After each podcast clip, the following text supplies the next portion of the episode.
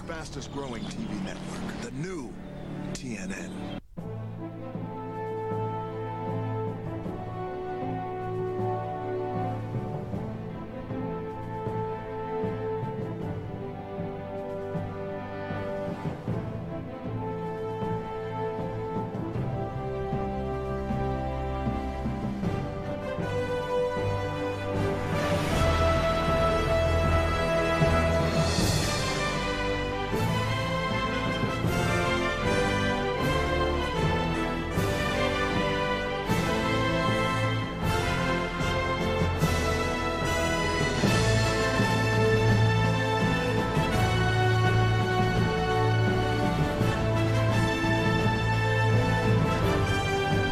Culture addicts, thanks for tuning in to the new TNN podcast for the latest edition of Ring Man. My name is Jonnie C. Of course, you're on Ring Man.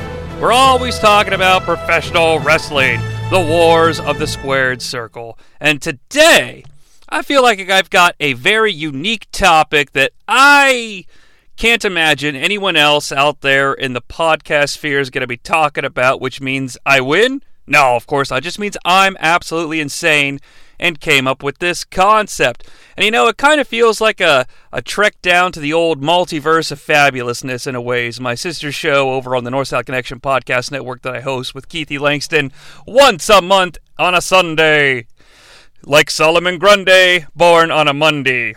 What the hell does that have to do with anything? Well, because, folks, today we're talking about super heroes of wrestling. Not the dreaded Heroes of Wrestling pay per view, but maybe we'll talk about that someday. But today, Superheroes of Wrestling. Now, what does that mean? Well, I was watching, that's right, watching the GWWE reveals from uh, JT and Aaron George over the North South Connection Podcast Network, which again is now uh, No So's Gone Video, if you will. So I was watching their GWWE list reveal, and somebody said something. I can't remember what it was. I'm sorry. And I they said something about something hero or something like or they talked about the comically outlandish 80s or something like that. I don't remember what it was. Uh, they, they weren't throwing shade at anything. It just it popped something in my head that yeah, you know there have been a lot of cartoon heroes in the world of professional wrestling, and then I started thinking about that, and of course they started talking about guys that had a run on top, guys that had a run on top that weren't treated like they were on top, which is something you get out of the later eras. See, like Brian, comma Daniel. Um, and I started thinking about how you know WWF at the time was always a face type of organization, and they always had sort of like a a superhero on top of the promotion that the kids could look up to and buy merch from and shit like that. And then I started thinking. You know, there have been, especially within a certain era, like the rock and wrestling to the end of the new gen, there have there were very specific individuals, a limited group that were placed on top. And it's funny because each of them has like memorable feuds for right or wrong. Uh, some have arch nemesis and what have you. And I was like, God, if you really get kind of crazy and think about it, each one of those different champs is like a different superhero, and the people they feud with to defend the title against are kind of like their rogues gallery. And then I thought, well, holy shit, can I really do this? And so I'm doing it. So, what we're going to do today is we're going to talk about the individuals who are the babyface champions on top of the World Wrestling Federation, only from Rock and Wrestling to right before the Attitude Era starts. I've narrowed down the list to six individuals, okay? And the criteria for these individuals was they had to have been World Wrestling Federation champion and you should be able to point to this individual and be like, you know what? For at least X amount of time, they were the man, as Bobby the Brain Heenan would say in the promotion. And, you know, the, the title doesn't flop back and forth a lot and what have you, so it was pretty easy to do. Like I said, we've got six different competitors. Three, it's interesting too, because you can kind of draw a line down the middle. Three from the rock and wrestling, like early superstars era, and then you slice it right down the middle, and the back three are very much the new WWF generation, if you will, even though they may have appeared back in the rock and wrestling days. They didn't get out run on top until the new gen. So, I hope this sounds like a lot of fun. I really enjoyed coming up with the lists and finding different ways to figure out who the villains are. Because some of these, some of these characters that they are to me, you know, and, it, and it's not just sort of skin deep. You sort of have to look into their personality, their championship run, how they penetrated with the cultural zeitgeist. Like, for example, let's just say, for argument's sake, Drew McIntyre was on this list, okay? Um, no one's going to convince me that Drew McIntyre was like Iron Man, for example, because everybody out there in the cultural zeitgeist knows who Iron Man is. And and I'm not throwing shade at Drew McIntyre. Lord knows he carried the pandemic era for a lot. I'm not. This is not. This is not a conversation to mock Drew McIntyre as a sports entertainer. But I'm just saying he's not Iron Man because he didn't penetrate into the cultural zeitgeist like that. He might have to be like Nightwing someone who's like, oh yeah, what a great character. I love Nightwing, but I love Nightwing because I've read his comic books. You know, the guy on the street out here running with the shirt off with his muscles exposed that, you know, I see right now outside my front window. I, I doubt I can stop and be like, hey, you big Nightwing fan? What's Nightwing? What's a, what is a wing knight? You know, I, I don't know. Maybe they and hey, I hope they do because I love Nightwing. But that's sort of where I'm going with this. All right. So the only place that we can start is the most obvious and one of the most difficult to do, ironically enough. It is the man that undoubtedly ruled the professional wrestling world for the 80s, 90s, better or worse. All right? Um, it's Hulk Hogan, obviously. The man most synonymous with professional wrestling. I'm sure that same guy who's running, who's going around the corner now, I could stop and be like, hey, you trying to get buff like Hulk Hogan? He'd be like, yeah! So people know who a Hulk Hogan is. And when you really think about it, there are a few superheroes out there that are also synonymous with culture. You could say their name and people instantly know who they are. Even my wife would know who they are. I, I say lovingly, okay? But how many of them really feel like Hulk Hogan? Okay? I think that it's it's brutally and glaringly obvious, but Hulk Hogan is Superman. Is it because you can't hurt him or he doesn't lose for a long time? Sure. It's very difficult to hurt the Superman, but also think about it like this, and I'm going to take it a very deep layer, and I hope I don't lose you. S- to me, the best Superman, like, I, I don't want to watch Superman punch a bunch of shit. I mean, I will, that's fine, but and, and, please, WWF Hulk Hogan never got this deep, but the best Superman stories are stories that deal with the concept of Superman. What does Superman mean to the greater whole? Uh, you know, what does it mean t- for humans that we have the Superman and what have you? Flip side, there are also some really great stories that sort of identify within the DC Comics world. You know what? If you go back into the past and you destroy Superman, then the other superheroes don't rise. There's a story where uh, a supervillain is trying to duplicate Earth and and make many, many, many multiverse Earths.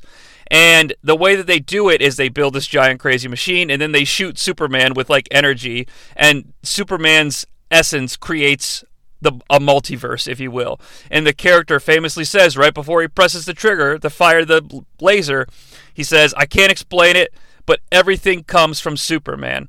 That's because we know in the real world the modern superhero genre comes from Superman. If Superman doesn't hit back in 38, we don't have what we have. Same thing with Hulk Hogan.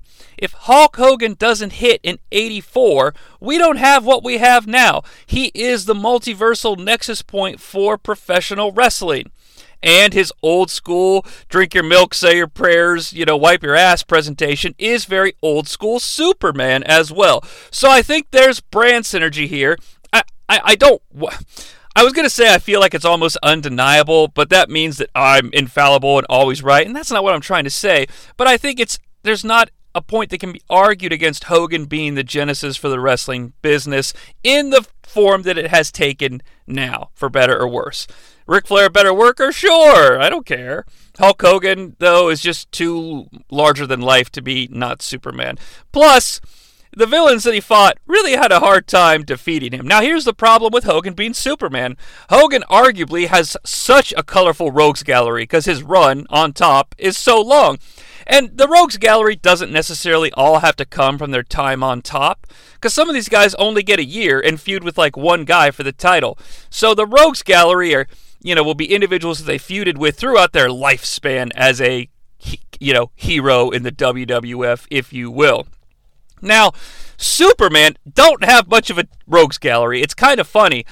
It's hard to combat with Superman. He def- definitely has villains that he fights on a consistent basis, but a lot of them are sort of mere versions of himself, and I'll get into that. Ironically, though, I was able to come up with one, two, three, four, five, six, seven, seven different Superman rogues. Well, six and one sort of a asterisk at the very end that we'll cover, but uh, I think it'll make a lot of sense. So, six different characters that are arguably Superman villains first and DC villains second, if that makes sense. Because, you know, uh, Mr. Freeze is a Batman villain. I mean, he, he might show up in a Flash comic, maybe, but he's not like on a quest to destroy the Flash ever. He don't jump from Gotham to Central City, at least not that I know of, okay? So the first villain in Superman's Rogues Gallery, one he's fought on film twice. So your layman may know who he is. It's General Zod. Now, General Zod, of course, is a Kryptonian, so he's got the exact same power set as Superman. He's just suicidal, homicidal, and genocidal. So it's of course Sabu. It's of course Sabu, right? No, I'm kidding. Uh, so General Zod's variant, if you will, or the WWF equivalent, needs to be someone who's kind of Hogan-esque, and I've chosen Mr. Wonderful Paul Orndorff. At times, friends. They're both Kryptonians. They're getting along. Paul Orndorff's got the physique. He kind of looks a little like Hogan. He's a Hulkamaniac in training, dude. Mr. Wonderful saying his prayers and wiping his ass and drinking his milk, brothers. He's going to be great someday. Then, of course, he turns because he is the true Kryptonian. He is the one that should lead, rule over the Earth and, you know, be Kryptonian domination. And I like the brand synergy here. Wonderful is a big muscly guy. Uh, Zod's a big muscly guy. Superman's a big muscly guy. I feel like it makes sense. Up next, Metallo, the man with the kryptonite heart. Metallo's not too well known. Ostensibly, the only important thing about him is he has the kryptonite heart, which means when he shows up in comics, he's usually able to weaken Superman quite a bit, but never obviously quite gets the job done because Metallo's in and out of prison and Superman's walking tall. So I tried to think who in Hogan's Rogue Gallery really uh, put a dent into him, but ultimately Hogan rised back to save the day. And it was neck and neck because there is one very famous uh, Superman storyline where Superman gets taken out and is gone for a very long time and then triumphantly comes back. Unfortunately, that storyline didn't work with the individual I picked for that variant because it's just too good of a fit. So, the individual that took out Hogan for a summer, the Earthquake, is Metallo because the Earthquake came close. He's got that kryptonite heart on the Brother Love show, splashing that ass onto Hogan, never able to get the job done. Bizarro me love Superman, sort of a backwards version of Hogan. So this individual needs to be a reflection of Hulk Hogan, but different. Who else but the Ultimate Warrior leading into the Ultimate Challenge? Two powers, two unbeatable forces on a collision, collision course with one another. Sure, Warrior didn't talk backwards, and he wasn't an exact mirror image of Superman. But Think about those Ultimate Challenge promos. Hulk Hogan cuts a cohesive promo about nonsense like powerful forces, dude, and Hulkamania running wild all over the back of Jack Tunney into the sunset with them six shooters putting them in the air, kids. And after we take our vitamins, drink our milk, and wipe our ass, the power of Hulkamania is going to penetrate the power of the Warriors, and all those Warriors that are seeing black are going to see the yellow and the red, dude. And then you cut to the Ultimate Warrior, and he's like, I will be riding on a horse into the sunset. A horse of seven legs. A horse with three heads that takes us where we need to be into the darkness to show the Hulkamaniacs the neon based colors of the Ultimate Warrior. Like he says the same shit, but it's a backwards, ridiculous version. And no, there's no actual promo where they ride to the sunset on a horse with six shooters and the warrior says a horse with seven legs. But you could hear it happening though, right? You can see a version where the warrior just says the exact same thing as Hogan, but says it in a bullshit crazy way, which makes him bizarro. Mr. Mxyzptlk. one of the lesser known Superman villains. He's more of a mental villain, meaning that his method of attack is more uh, based on messing with Superman's life. So he's not an exact physical threat. I mean, he's a little guy. He's an imp from the fifth dimension that wears a suit and kind of has like, I, I don't know. He looks like a fucking Hamilton on the ten dollar bill. Like he's got like the white wig. Like it's just it's not a physical force. Okay. Uh, they were going to make a movie with Mr. Mxyzptlk, and legendary alcoholic Arthur or Dudley Moore was going to play him. Yeah, Dudley Moore, it's Superman. You want to have a drink? so if that gives you any indication of the physical threat that he is, now Mr. Mxyzptlk's uh, lineup here, uh, like his his WWF version, was more of a physical threat but he was definitely trying to get into the mind of a Hulk Hogan. I'm an icon. You're not an icon. It's the War to Settle the Score, brother, on MTV. It's Rowdy Roddy Piper. Now, sure, Piper was a threat, but I feel like he used his words more to get under the skin of Superman, which is what Mr. Mxyzptlk does. Like Superman will wake up from, you know, a night of sleep and he wakes up in a world that's made out of Tetris blocks and Lois Lane is like a zombie and Mr. Mxyzptlk is like, "Oh, ah, I didn't. I'm sorry. I just recreated your world while you were asleep. Uh, no big deal. You could live here too." And you know, it's just Piper's trying to fuck with his life take his title, uh, he's not necessarily going to beat him and leave him in a bloody pulp. Now, if he mentally incapacitates him, then he can beat him, get get him down, and maybe get some, you know, some monsters in the world to beat him down. I don't know. I feel like I'm kind of off point here. Mr. Mxyzptlk was hard. I wanted to get Piper on the list. What do you want from me? Now, a one-two punch, if you will. Superman most of these heroes on the list have an identifiable arch nemesis. Someone you can, you know, they go together like peanut butter and jelly, okay? Superman's is obviously Lex Luthor. And I'm kind of bummed because I like my pick for Luthor. Because Lex Luthor is always a man with a plan. Lex Luthor is not a physical threat, and this man never got the one over on Hogan in terms of a match, but he certainly did with a master plan, if you will. The man who put it all together. Lex Luthor is a billionaire who, you know, more money than Bruce Wayne, smarter than Bruce Wayne, could do more good than Bruce Wayne if he wanted to, but doesn't. He's always coming up with long, intricate plans to take down the Superman. Lex Luthor is the multi million dollar man, Ted DiBiase, dude, because Ted DiBiase is the only one in this era that got the job done. He bought the twin referees. Look at the plastic surgery, dude. He beat the Superman in front of like 18 million people live on the main event with his mind. He got the job done. Sure, somebody was in there throwing the punches, going toe to toe in the streets of Metropolis with Superman, but in the end, Luthor was victorious. So Lex Luthor is a million dollar man. Now, Superman died very famously. And Superman gone for a long time, like a year. So it could have been the earthquake that did it, but it's not. The one man who Superman to this day fears. As a matter of fact, he just fought him with the sun. He this this this creature was about to kill Jon Kent, son of Superman, and Superman rescued him, and it was a big like super moment. Like it was cool. I enjoyed it quite a bit. Um, and that is Doomsday famously played by uh, a CGI in Batman v Superman Dawn of Justice, but that's not here nor there. So, the greatest threat to Superman's existence Andre the Giant. The man who not only slew the Superman on the main event with help from Lex Luthor, but the man who is a physical force to Hulk Hogan. A man who makes Hulk Hogan look like a regular human. That's what Doomsday did to Superman. Doomsday was unstoppable. Uh, Super, uh, Andre was undefeated for like what, 18 years or 8 years or whatever. Doomsday evolves when you hurt him. Well, if Andre the Giant can't get a title shot, he evolves. He becomes heel. He changes his tactics. He gets management. He teams up with Lex Luthor, if you will. So, even though Andre never took Hogan out of the product because of like a story injury or something like that, he did ultimately defeat Hulk Hogan live and in living color in front of 18 million people on the main event. And here's the thing When Superman died, the name Doomsday was synonymous with his death.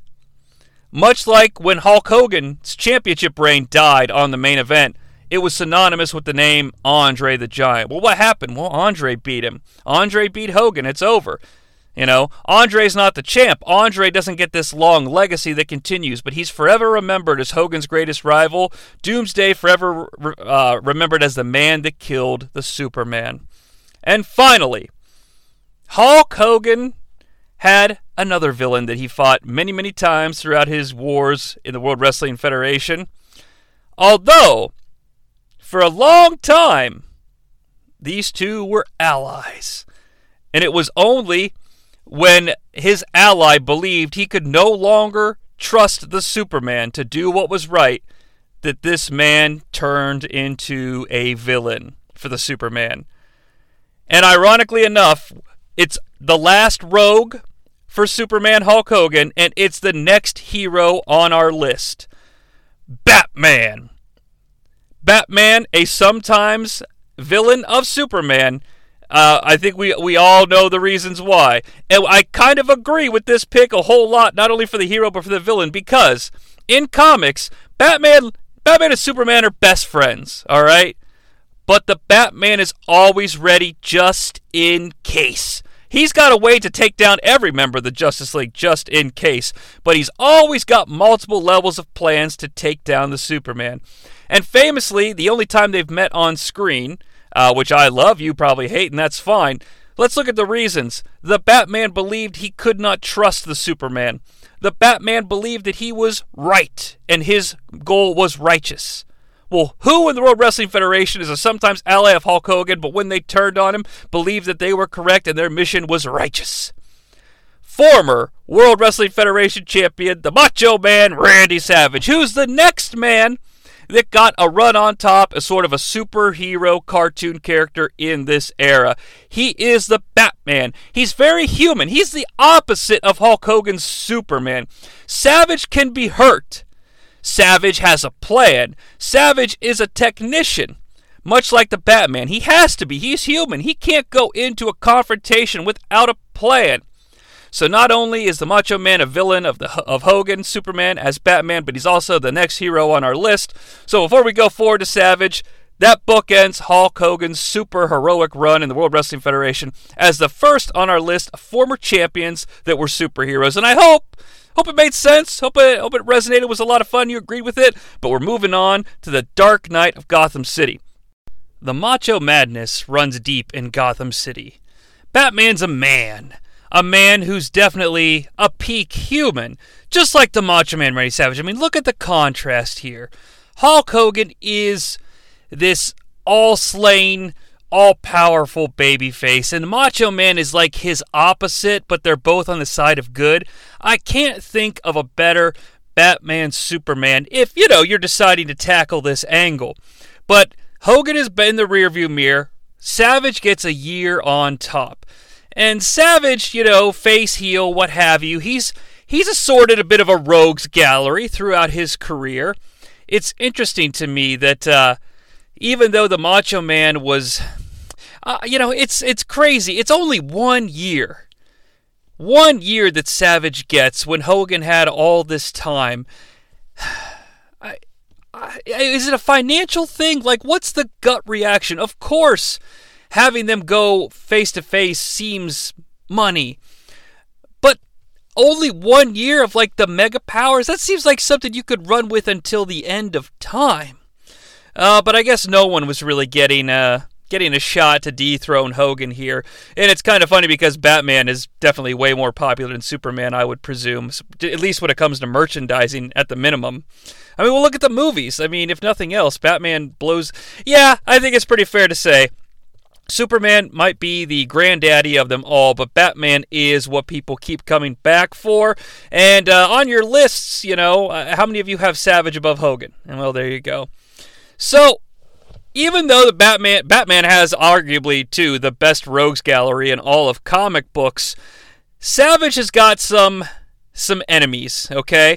And even though like he's got some it's kind of funny he doesn't have too many enemies as a babyface in his championship run, but he does have rogues throughout his entire tenure in the WWF, including when he started off defending the IC title in that legendary contest at WrestleMania 3 against Ricky the Dragon Steamboat. Now, Ricky the Dragon Steamboat, much like Savage, is just a man. Well, I guess you could say he's a dragon. Um, but at the same time, they're all they're basically like mere images of one another in terms of you know their their size, their stature, their ring work, etc., etc. And that's why Ricky the Dragon Steamboat makes the Rogues Gallery list as Owlman. Now, Owlman is not that well known of a Batman villain in the cultural zeitgeist there's basically two versions of Owlman. There's one that comes from Earth 3, which is an evil version of Batman uh, because owls hunt bats. And there's a second version that actually exists in like the mainstream continuity where Owlman may be Thomas Wayne Jr., uh, Bruce Wayne's brother he never knew he had. But the mere image is where I'm going with here. You know, these two guys put on the classic at WrestleMania 3, and they did it because they're two sides of the same coin, so that's what makes Ricky the Dragon Steamboat Owlman, in my opinion. Now, leading, leading to Savage's title win at WrestleMania 4, he took place on the greatest single program in World Wrestling Federation history. That's the main event in February of 88. And on that card, Savage tried to take the Intercontinental Championship from the Honky Tonk Man. Now, they had a nice little feud here, so much that I associate them together permanently because of this main event show.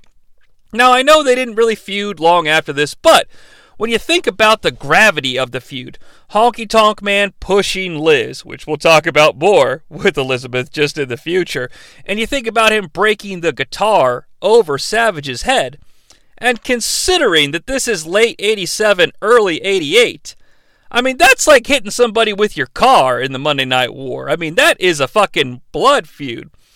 Now, you look at the honky tonk man, and while he's capable, he's capable because he's surrounded by people. He's got a goon squad, if you will.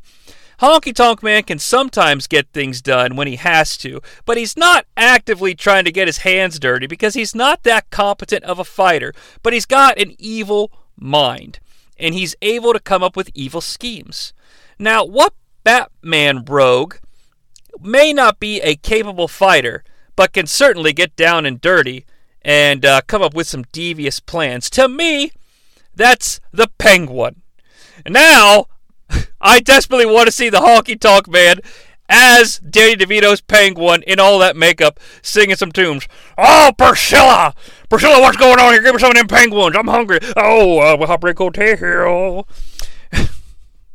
Uh, it's not as funny as I envisioned it, but but seeing the honky tonk man do his hip swivel as the Danny DeVito penguin and trying to stay balanced and falling over and being like, "Oh, I fell myself! Oh, Jimmy Hart, help me up, man! Oh, you gotta help me, man! Oh, give me my umbrella, Priscilla! Oh, you know." I like it. I like the idea of the honky tonk man being a bad guy that won't throw the first punch. Because you know the penguin's not throwing the first punch, right? Now, I've got two more rogues for Jake. Or, well, fuck, I just spoiled it for Macho Man to go up against here in the WWF. Jake the Snake Roberts and woo, Nature Boy, Ric Flair. Batman has so many rogues, and everybody's probably waiting to see who gets the big spot. And we all know who Batman's big rogue is. And I'm going to talk about that first because the one that's not him was a bit of a surprise to me when it came to me in my head. But then I laid it all down and I was like, son of a bitch, I think I got something here. So, the Joker. We don't know his name. We don't know who he is. All we know is that making the Batman's life miserable is what he wants to do. But he doesn't want Batman to not play the game, man. You gotta be here to play the game, Savage. I want you back. Jack Tunney, I'm begging you. I'm begging you, please. Call that 1 900 number. It doesn't matter that I get a percentage of the proceeds, man. Trust me. Trust me. Jake the Snake Roberts is the Macho Man's Joker. He wants to see how far he can push Savage. He wants to see what he can force Savage to do. And you know what? He's not going to fucking take the crowbar to the Batman's head and kill the Batman because that ends the game, man. Oh, sure, I'll let my snake bite you, but it's going to be devenomized because I want you to live. I want you to know that I beat you because you complete me, brother. However, the Joker will take the crowbar to Robin's skull. And in this particular scenario, Robin is Miss Elizabeth, and the crowbar is a big right hand this Tuesday in Tejas, okay? Now, I just watched this Tuesday at Texas, and this is all fresh in my head. And I also watched the Saturday night's main event that caps off the feud as well. And of course, we've all seen the Royal Rumble, the you know the weekly TV I need to rewatch. But to me, Jake is the Joker, man. And putting the snake in the box at the wedding reception is just icing on the cake to start this thing because Macho Man Randy Savage doesn't. He knows Jake the Snake Roberts. They're both competitors, but at the same time, there's no connective tissue here. He just opens up a box and there's a fucking python inside. That's the Joker letting you know, Bats, I want to play.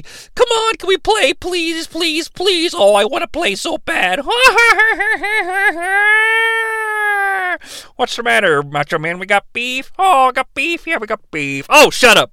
That's the Joker I'm trying to forget. The beef Joker. The Jared Leto Joker. Forget about him. Uh, but yeah, man, it, I think there's no two ways about it because Jake just. And you know, the reason Flair's not the Joker, and we'll talk about this, okay? Because arguably, Flair and Savage are iconic because the feud carries throughout WWF, goes to WWF. I mean, it's just, they're forever tied together like the yin and the yang, man. That WrestleMania 8 title match, I was there. Uh, it's just, they are, you know, and, and it's, but, but, but we'll get there, I promise. But to me, Jake is the Joker because there's just no reason, man.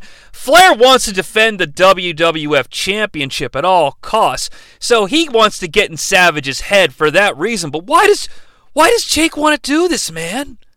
Why would you? I don't know. It just kind of sounded like it might be a little bit of fun.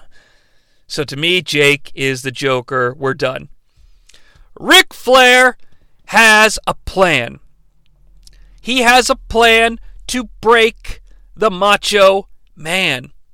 Ric Flair and Mr. Perfect's plans are calculated at every turn. In a way, like the Joker, Flair has planned for things that the Batman Randy Savage doesn't even know are going to happen. Now, improvisation is key, and also making sure that Savage is broken physically and mentally is the key. Because when they're in the ring, especially at WrestleMania 8, Savage, eh, excuse me, Perfect and Flair dissect the Macho Man, okay?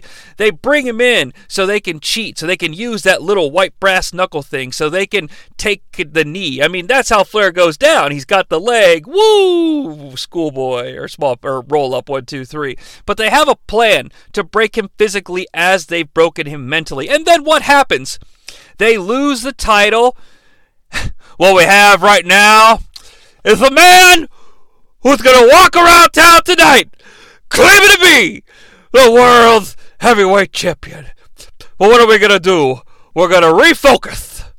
We're, so yeah, Flair Flair loses, but he's not worried about it.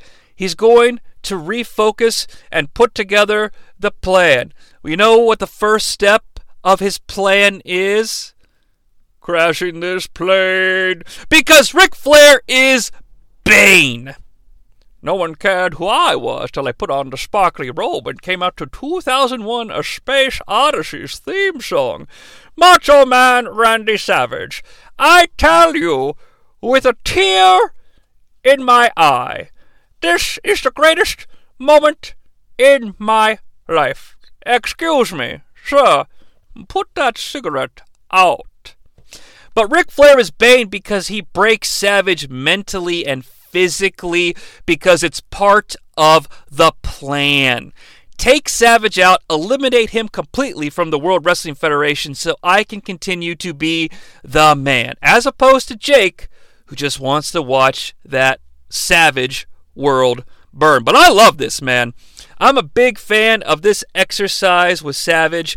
I kind, you know, and of course it's a, it's too bad, really, because Savage has little feuds here and there. You know, when he's feuding with the Warrior too, he's a heel, which is very sad to me because you know I don't really, you know, I know his feud with with Steamboat was uh, Macho Man Randy Savage is a heel though he wasn't the. I feel like the Macho King is too far removed from the Macho Man to be the bat viewed as the Batman. You know what I mean? That's kind of my outlook on it. Um, but hey, you know, it, it, we can maybe look at that feud from a flip perspective here in, in, just a few moments. But you know, I, I just love now. I just want to see uh, a fucking uh, Bane and Joker team up. Like Ric Flair. Hey, God, imagine this fucking.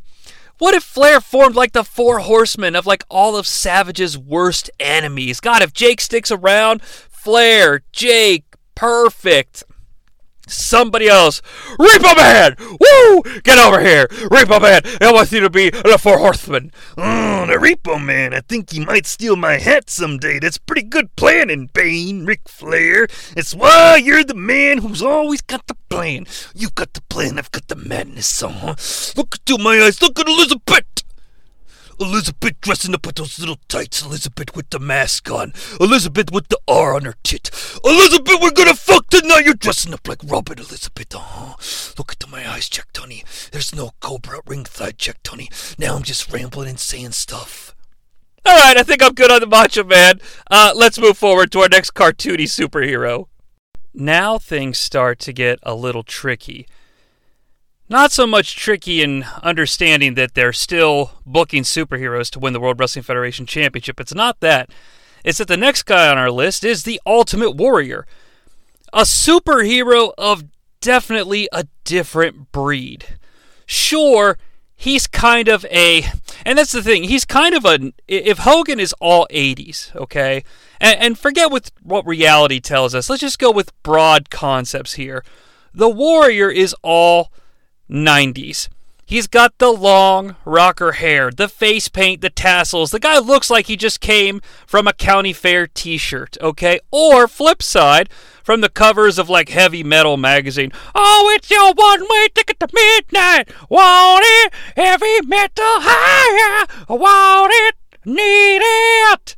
I've never seen heavy metal, and I probably never will. But I have seen the episode of South Park where they make fun of it, so that that's my entire frame of reference. But the Warrior that is Ultimate is a superhero of a different breed. Superhero for the 90s. He's taking things in a different direction. Now, I need a little evidence for this. 1991, often called sort of the mini attitude era, but he's not really you know, starting that. He's champion going into 91, but he's a part of some of the wrestling, but he's not really a part of the extreme stuff. But I think the goal was to have the Warrior be a champion that's a larger than life fucking splash page superhero like Hogan, but for the, and I'm doing the finger quotes, the 90s. And this is why for the Ultimate Warrior, we too are trying to have a superhero for the 90s. We're going off the beaten path. We've done DC so far, we haven't done any Marvel. We'll get there. Um, but here's the thing that's not the only, those aren't the only comic imprints in existence. In the 90s, in 92, just about a month or so before the Ultimate Warrior returns at WrestleMania 8 with the awful haircut, a new comics line is born out of the mind of a gentleman named Todd McFarlane. Okay? And Todd McFarlane created his own Superman, a character that took Image Comics to heights hitherto unknown, and then sort of just went into the background where it belonged. Ladies and gentlemen, I think the Ultimate Warrior is Spawn you know, Spawn, the character from that shitty 90s movie with the, the really, really, really, really, really bad CGI, and Martin Sheen walking around talking about the Heat 16 virus. The Heat 16 virus is a virus unlike any you've ever seen. Anyone who doesn't wear a mask will be incinerated by the Heat 16 virus. It's going to change everything. And I'm Martin Sheen, and I endorse this picture called Spawn. Spawn, look at you. You you got you got this big cape. Well, I've got this hot, sexy bitch Jessica Priest watching my back, Spawn. And you know what? Let me light this cigar real quick while I talk about how my heart is connected to the Heat 16 virus. I don't know why, but I like how Martin Sheen says the Heat 16 virus. Sue me. Problem I'm not a huge Spawn fan. I don't know a lot about Spawn, but I was able to gather up a couple of rogues that would fit with this fucking uh, task that I've put before myself so we could quickly move on from the Ultimate Warrior. But I do, I do really believe what I'm saying here, though. I do believe and feel this Spawn Ultimate Warrior connection. It just, they never put the pedal all the way to the ground because they got a scared, okay? Now, I only know of three, count of three Spawn villains, okay? And the Warrior as champ, and what's interesting is Warrior doesn't have a lot of like feuds. He has uh, one feud that lasts from his Intercontinental days to his World days. You know, he loses the gold to Slaughter. He's not necessarily feuding with Slaughter. Okay, so his big arch, he's got two arch nemesis in my opinion. All right, Ravishing Rick Rude, I think that's a given, and the Macho King Randy Savage. All right. Now, Ravishing Rick Rude may have been the brawn, but he certainly wasn't the brains behind the operation. And Spawn's numero uno villain, that I know of, because, hey, I've seen the movie, is John Leguizamo's clown. Hey, Spawn, it's me, clown. You want some pizza with maggots on it? Hey, it's me, clown. I farted and there's there's shit in my underpants, Spawn. Hey, Spawn, guess what? When you were dead, I was fucking your wife, Wanda. No, not Wanda. Jesus, Spawn. Her, you married a bitch named Wanda? I, I fucked a fish named Wanda, I never married Wanda. So Clown is Bobby the Brain Heenan because he's Rick Rude's manager. Ravishing Rick Rude is the Violator, the big demon thing that's sort of all fucking punches and. I don't know, okay? What do you want from me? Ravishing Rick Rude is Violator. That's it. And the Macho King Randy Savage is the man who's in charge of hell, the Devil Malebolgia, because he's sort of the last ultimate villain. Like you have to get through Heenan and Rude to get to the Macho King, and the Macho King's trying to manipulate the Warrior. Like, you know what, Warrior? I'm pulling all your puppet strings, because Sensational Sherri, aka Wanda, uh huh, is gonna manipulate you into a championship match. She's gonna dress up like Wanda. You're gonna think she's Wanda. She's gonna blow you, and when you orgasm, you're gonna yell Wanda. But guess what? Ultimate Warrior. I'm the Devil Malebolgia, aka Satan. And even though I look like a weird dog thing in the Spawn movie, I'm the Macho King Randy Savage. And speaking of which, I got a few questions for the CGI artist over at New Line Cinema. When you drew the Devil Malebolgia, uh-huh, why'd you make him look like a dog with a little goatee? Why's the Devil Malebolgia got that goatee? Hmm, I don't know. I'm done with the Ultimate Warrior, though. We can move on to our next cartoon. It's Bret Hitman Hart, the failed experiment of Bret the Hitman Hart in the 90s. Now, look, he was the excellence of execution. They. They didn't give him the like superhuman rocket push, okay? He was the fightingest champion in the Dub Dub F. He was a tactical marksman. He was a guy that when you got into the ring, he may not punch you to the moon like Superman. He may not have outsmarted you before you got into the ring like the Batman. He may not have thousands of chains hanging from him like Spawn. But he is a leader in there. He's the leader of the new Dub Dub Dub F generation. And he's extremely uninteresting. So I need a comic book hero that's a leader, a tactician, and so fucking bland and boring, I want to rip my hair out. Well, luckily, in the 90s, there was a cartoon on Fox that consisted of a super team of mutants. Bret Hart, I have something to tell you. I've probed your mind, and I've discovered what's wrong with you. Professor, am I a mutant? No, you're just really fucking delusional. You think you're going to get a career on Lonesome Dove. Bret, I've got to tell you, man, it's not in the cards. But I'm kind of a Canadian cowboy. Oh, Stu, you know, we weren't in a dungeon getting stretched. He'd take me out on the frontier, and I'd I'd book some Broncos, and you know, I I know how to load a six shooter, and uh, I got long hair like the cowboys did in the old west, and I think. Uh, you know, I, I understand what you're saying to me, Professor Xavier, and uh, you know, but I think I'm going to still uh, throw my hat into the ring to be in Lonesome Dove. Well, all right, Bret, that's just fine. In the meantime, could you please lead my X-Men? And here, wear these cool sunglasses. Yes, yes, that makes you more likable. All right, he's all yours, team. That means that Bret the Hitman Hart is Cyclops. Now, ironically, Cyclops is a character that I really like now. The modern version of Cyclops that's in a fucking quad quadruple with uh, Jean Grey, Wolverine, and the White Queen. That's right. Cyc- they're all fucking each other. And I am here for it, okay? But Cyclops is cut from the Leonardo cloth. That nobody picks them as their favorite, right? Like when you were a kid growing up watching the X Men cartoon, was Cyclops your favorite? What's wrong with you? Are you that uninteresting? Like, I don't get it. You know, if someone tells me their favorite Ninja Turtle is Leonardo, I just don't get it. I mean, sure, he's got the swords, but he's the boring leader. He doesn't, there's not one interesting thing about him. And that's kind of like the Hitman.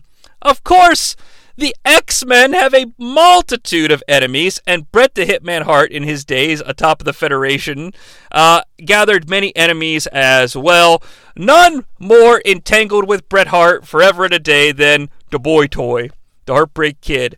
Now, Shawn Michaels is really not at all like the superhero, but the dynamic between Bret and Shawn is like the dynamic between Cyclops and this person before they entered the crazy sex world that they're in now.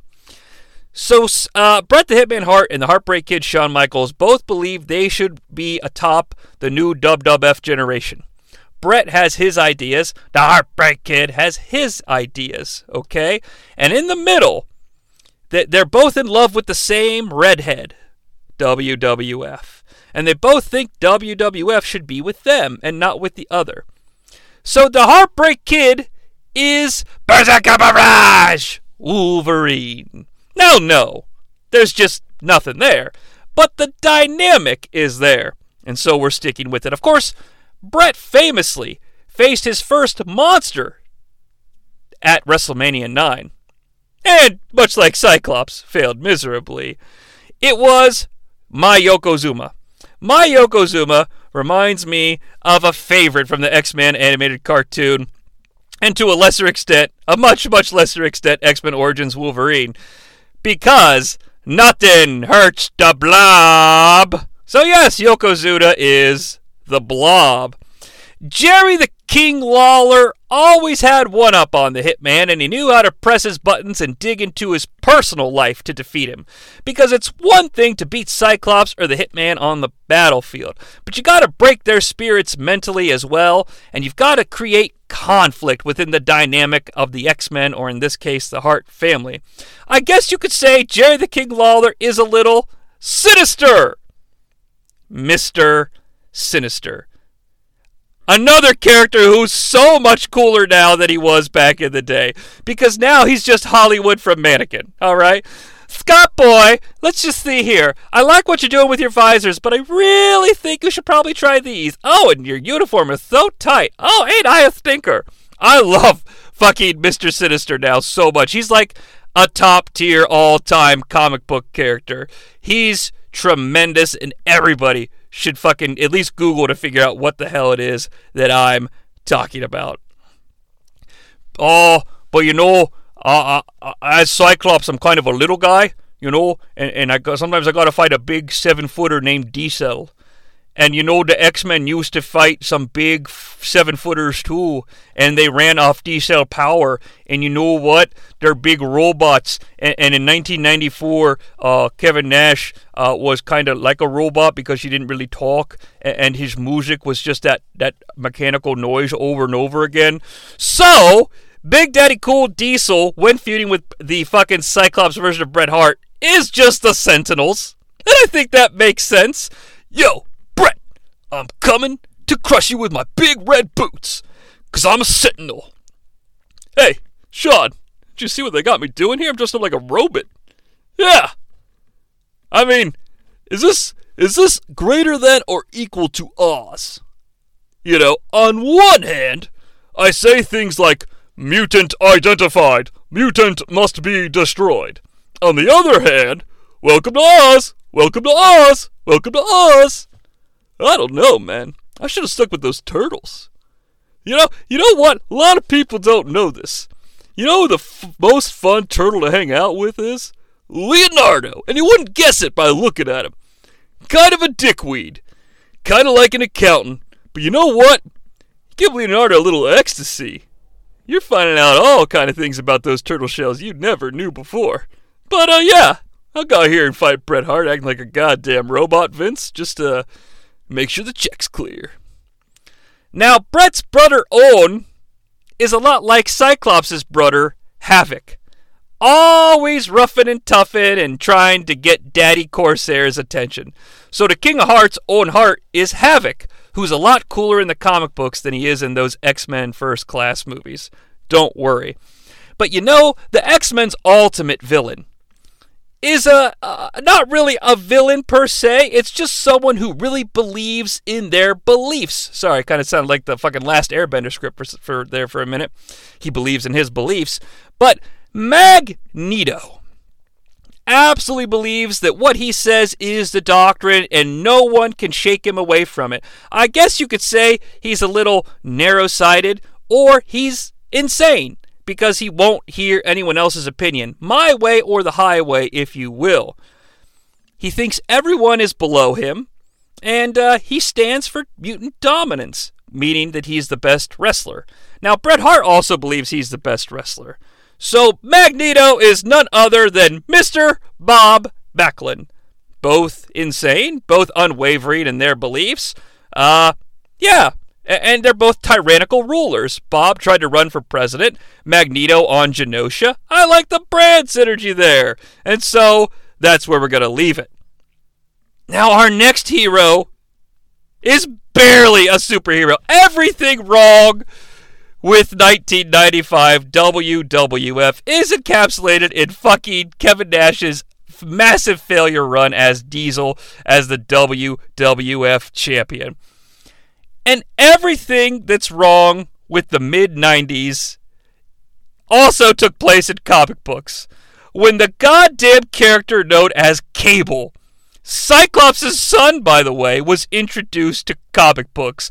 Cable with his 16 guns and his 47 belts and his 66 pouches and his origin that's absolutely ridiculously impossible to understand. Diesel is Cable is Poochie, okay? Seriously. The 90s were not a good time to be a comic book or a, well, the mid 90s anyway, a comic book or a WWF fan. Hey, Shawn! Now I gotta be traveling through time It's crazy. But you know what? I got an idea. On my 1099, I'm gonna write that I'm 32. But when I go to the future, I'm still gonna be 32. So the amount of taxes on my W 2 and the 1099 are gonna be equal. I don't get it, Kev. What does that got to do with anything? Shawn, I'm gonna make like 25 bucks, bro. All I gotta do is travel through time. 25 bucks. It's an extra lappy for you and Paul. Yeah, just look at it that way. Diesel's arch nemesis, Bret the Hitman Hart, is Fire Fist, aka Russell from Deadpool 2, the little fat kid who's like, Hey man, I'm Fire Fist! Oh, you know, I can't even do an impression of him because Bret Hart sucks and Fire Fist sucks. The Merc with the Mouth Deadpool is known to clash with Cable, and that's the Heartbreak Kid, Shawn Michaels. Hey, Kev, get over here. Guess what, Jack? I just fingered my asshole, and it smells like Jimmy Chungus, and I'm gonna kick your teeth right down your throat. Hey, Shawn, you don't have to act so hard to be cool, man. I know you think you said asshole and chimichangas in the same sentence makes you cool, bro. You sound like Ryan Reynolds, man. It's just like you're playing Mad Libs with sex things and curse words. For example, my curse word feels like it just got sex thinged by animal. My fucking cock feels like it just got ass rammed by a donkey. It just bro, I, actually, I, I kind of like it. Whoa, Shawn, w- will you be my Deadpool? You got it, Big Kev. We're two dudes with mid 90s attitudes, Jack. Big Daddy Cool D-Cell also went up with the cornerstone of the Million Dollar Corporation. I'm sorry, I'm sorry. Psycho Sid? Psycho Sid's a big dude, man. Psycho Sid's a little unstable and unhinged and can't cut a promo for his life. So what does that make, make Psycho Sid? It makes me the juggernaut, bitch. I am the juggernaut a softball. I am the juggernaut on the field, and I will be the master and the ruler of the little diamond crystal that turns me into the juggernaut, bitch. Professor Charles Xavier is my stepbrother. It's really kind of weird if you think about it, but that does not change the fact that Cable, I am going to destroy you and in your house. I may even crush your house when I turn into the Juggernaut. In fact, I think that's a famous storyline when the Juggernaut destroys part of Professor Xavier's mansion. And if that is your house, Diesel, I will destroy your house and in your house. And rounding out Diesel's rogues gallery is King Mabel, a big dude that wore a lot of purple, much like Apocalypse. Yeah, yep, that's all the explanation I'm going to give you, and we're done with Big Daddy Cool D-Cell. And our final entry that we're going to be discussing today, in the end of this cartoonish, superhero esque era of professional wrestling of the World Wrestling Federation, they're they're going for something new here with the last go around. You know, we've seen the big hulking superstar, we've seen uh, the towering, you know, big footer, we've seen the rock and roll dude, we've seen the uh, insane macho man, and we've seen the actor Bret Hart. And, and, and, you know, but here we've got something that's unique. So Shawn Michaels, the Heartbreak Kid, uh, you know, beats Bret Hart in the Iron Man match, and I'm not going to make any jokes about his boyhood dreams or anything like that. But here is what I'm dealing with. So Shawn is a much different type character. He's the most athletic, flamboyant, charismatic superstar in WWF history, according to the Concrete Man himself, Vince McMahon. So it reminds me of sort of a different superhero presentation. Still gets the job done, uh, but maybe it gets it done with a little bit of attitude, if you will, a little bit of snarkiness. Okay, a, someone who's a little bit like your friendly neighborhood Spider-Man, with just a tinge of assholey swarminess turned up. Okay, because Spider-Man is kind of a dick you know, to his enemies as he's fighting them. Like, oh, geez, you really suck. No, yeah, I mean, it, it, that's fine. I enjoy that quite a bit, but that's that's sort of part of the shtick. And Shawn is, you know, flying around the ring and stuff like that, and it's sort of a, a, more natural comparison. But in all seriousness, he is a different type of champion. He's like a, ain't I a stinker champion but uh, I'll still kick your teeth down your throat.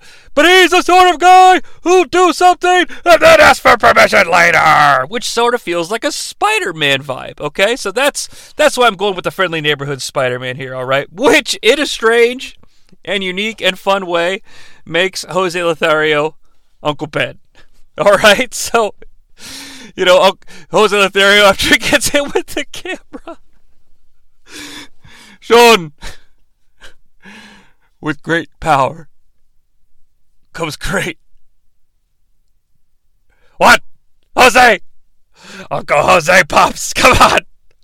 Come on, Uncle Jose Pops! Responsibility. Oh, no! Oh, so yeah, that, that, that we kind of got that thing going for us. But in all seriousness, uh, Camp Cornette is a massive thorn in the side. And while they're only four people, all right, there's, there's sort of a sinister six vibe going on here in in one configuration. Okay, so a part of me really wants to make Jim Cornette the kingpin. All right, but I can't do it because Cornette isn't quite like the kingpin. Okay, in any way, shape, or form. So knowing that I'm pushing that to the side, I've decided to make Jim Cornette J. Jonah Jameson. Uh, because I like the idea of Jim Cornette, you know, just standing around the locker room being like, God damn it, boys, all I need is some goddamn pictures of Spider Man to put in my newspapers. Come on, oh, we gotta get that WWF title and then get the pictures of Spider Man. And a Junior Bacon Cheeseburger. Parker. But uh, yeah, so I'm going with J. Jonah Jameson, which isn't really, you know, a rogue, if you will. But the British Bulldog, one of the members of Camp Cornette, is on the hunt for that dirty, rotten pervert Shawn Michaels because of what he did with my wife. Now, there's another lonely Spider Man villain that's on the hunt for that goddamn friendly neighborhood Spider Man, and that is the upcoming star of the next film in the Sony Spider Man cinematic universe, Kraven the Hunter, played by Quicksilver. Hello, I'm Quicksilver and I run very fast, but now I will hunt you. It's a really bad Quicksilver impression. I probably should have left that one in the old pocket, but I went with it anyway. Ah, but yes, Kraven will hunt you, Spider-Man, and I, British Bulldog Davey Boy of Smith. Cocaine hell drug, Shawn Michaels, Spider-Man. Next up, Rocket King Owen Hart. Now, Owen Hart spends the entire Shawn Michaels run with the cast on his arm. It's sort of an illusion all right, that the arm is broken still and the cast is necessary, but this illusion hurts because it's created with a hard light construct of Mysterio. Quentin Beck, Jake Gyllenhaal, whatever you want to call it. Owen Hart is the mysterious Mysterio. Now there's one more man that kept going in. I'm huge. I'm really huge. Of course, the Mastodon, man I call Vader, yes, is a member of Camp Cornette that feuds with Shawn for quite a portion. Even gets a pinfall victory at the international incident in your house. And it's fitting that it's an international incident because Vader, when he yells for Spider Man, will no longer sound like this Hey, Spider Man, I want to feed on you. Now Vader's gone international to Soviet Russia okay? Because Vader will be portraying the Rhino. You know, the Paul Giamatti Rhino. Or actually, Vader would probably, actually, instead of a guy in a robot suit, be an actual guy with just a fucking armor and the horn. Look at me! Spider Man, I have a horn! I'm so huge! Just a big fat piece of shit. Eh. Although in this case, that would be Rhino walking slowly down the streets of New York and taking a hot dog from every vendor he sees instead of boxing the ears and just being like, eh, hot dog, eh, hot dog, eh. So, Sinister Six, Camp Cornette, Kraven the Hunter, Mysterio, and the Rhino. Now, Shawn Michaels also feuds briefly with Mankind. And of course, they have a legendary, awesome five star, totally not joking match at In Your House uh, Mind Games, which has the kind of a low key, underrated best WWF logo for a pay per view of all time with the skull that shrieks like at the beginning of the pay per view. Oh man, the thing is so awful but awesome at the same time. It really is. I, I quite adore it, and I wasn't going to talk about it until Concrete Man covered in your house mind games. So I'm gonna I'm gonna put that one in the back pocket as well. Now, I don't really believe this as a comparison, but I just really wanted an excuse to say that mankind is Morbius, the living vampire. Okay, Uncle Paul, I need some blood so I can get Spider-Man and bite him. Was that funny, Uncle Paul? No, it wasn't. Uncle Paul, we got beef. What do we got beef? Uncle Paul, we got beef. Hey, Shawn Michaels, Spider Man, we got beef. Oh my God, Jared Leto playing the role of mankind in some sort of a biopic. I'd watch it. Uh, but you know, mankind is a, a more unique villain, and of course, Spider-Man did tangle with Morbius in one of those episodes of his cartoon, and you know they have in the comics and stuff like that, and it's sort of a one-off man, now uh, now I'm kind of imagining a world where like after that match, uh, because everybody thinks Mankind's a good wrestler, they turn him face and have Paul Bearer be like, "You want to win the title? All I wanted was the title. I don't like you, Mankind." And Shawn and Mankind team, uh, and, and, and like reluctantly, and Shawn's like, "Well, looks like I got a new partner, Jack. He's weird and kooky and stuff, but I think I think it'll be okay." And then uh, they some they formed like the uh, their version of the Mega Powers, and then they explode at the next WrestleMania. Or he could just be Morbius in this thing we're doing. All right, one left. Okay. Psycho Sid? Uh, of companion of the friendly neighborhood Spider Man, Shawn Michaels, okay? Sometimes competition, but friendly rivalry. You know, maybe if they're on opposite sides of a, uh, a six man tag booked by that wacky Gorilla Monsoon. I don't think that actually happens. Uh, well, you know, the international incident, or like, oh, Shawn, look, you know, I, I fuck, I'm all over the place. But and then, you know, how about a friendly exchange of a, you know, a, contest, if you will, gentleman's contest at the Survivor Series 1996. Uh, but Sid starts getting a little personal and starts sort of, you know, maybe not helping out anymore and letting Shawn get the the upper, you know, get the double teamed in tag team matches and not paying as close of attention. And something has been corrupting Psycho Sid. Okay?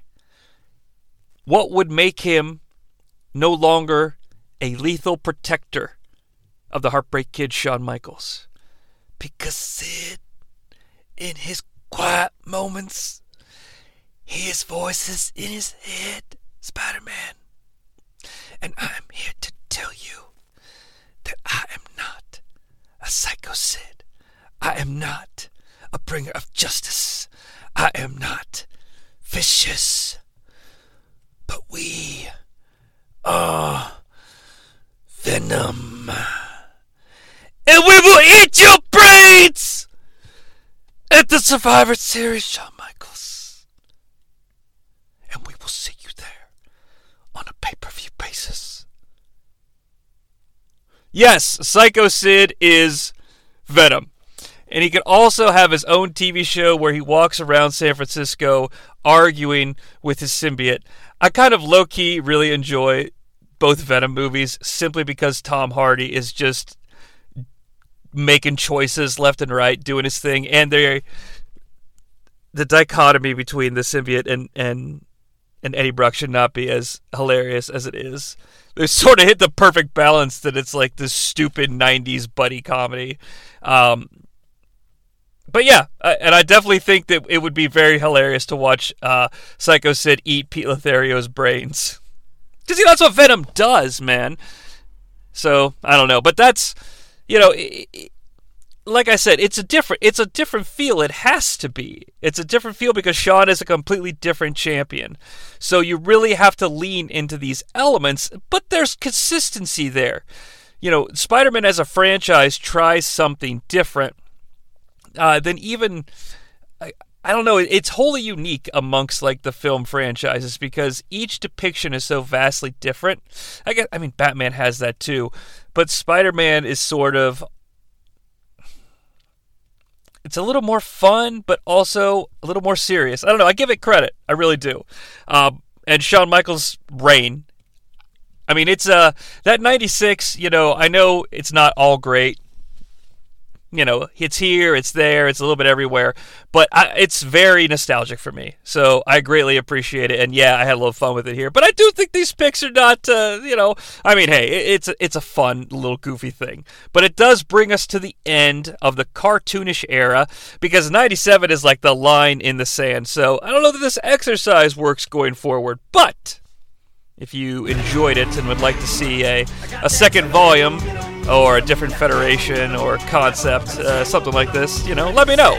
Hit me up on Twitter at the Jonnie C or what have you. But that is going to bring a conclusion to this edition of Ring Man. Uh, please do follow us here on the new TNN podcast feed so you get notified when new content drops.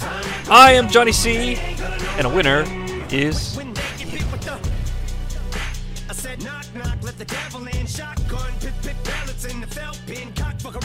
catch a hot one. It, it's evident I'm not done. Bit venomous, the thoughts spun like a weapon, you're discarding them. Held against your will like a hubcap.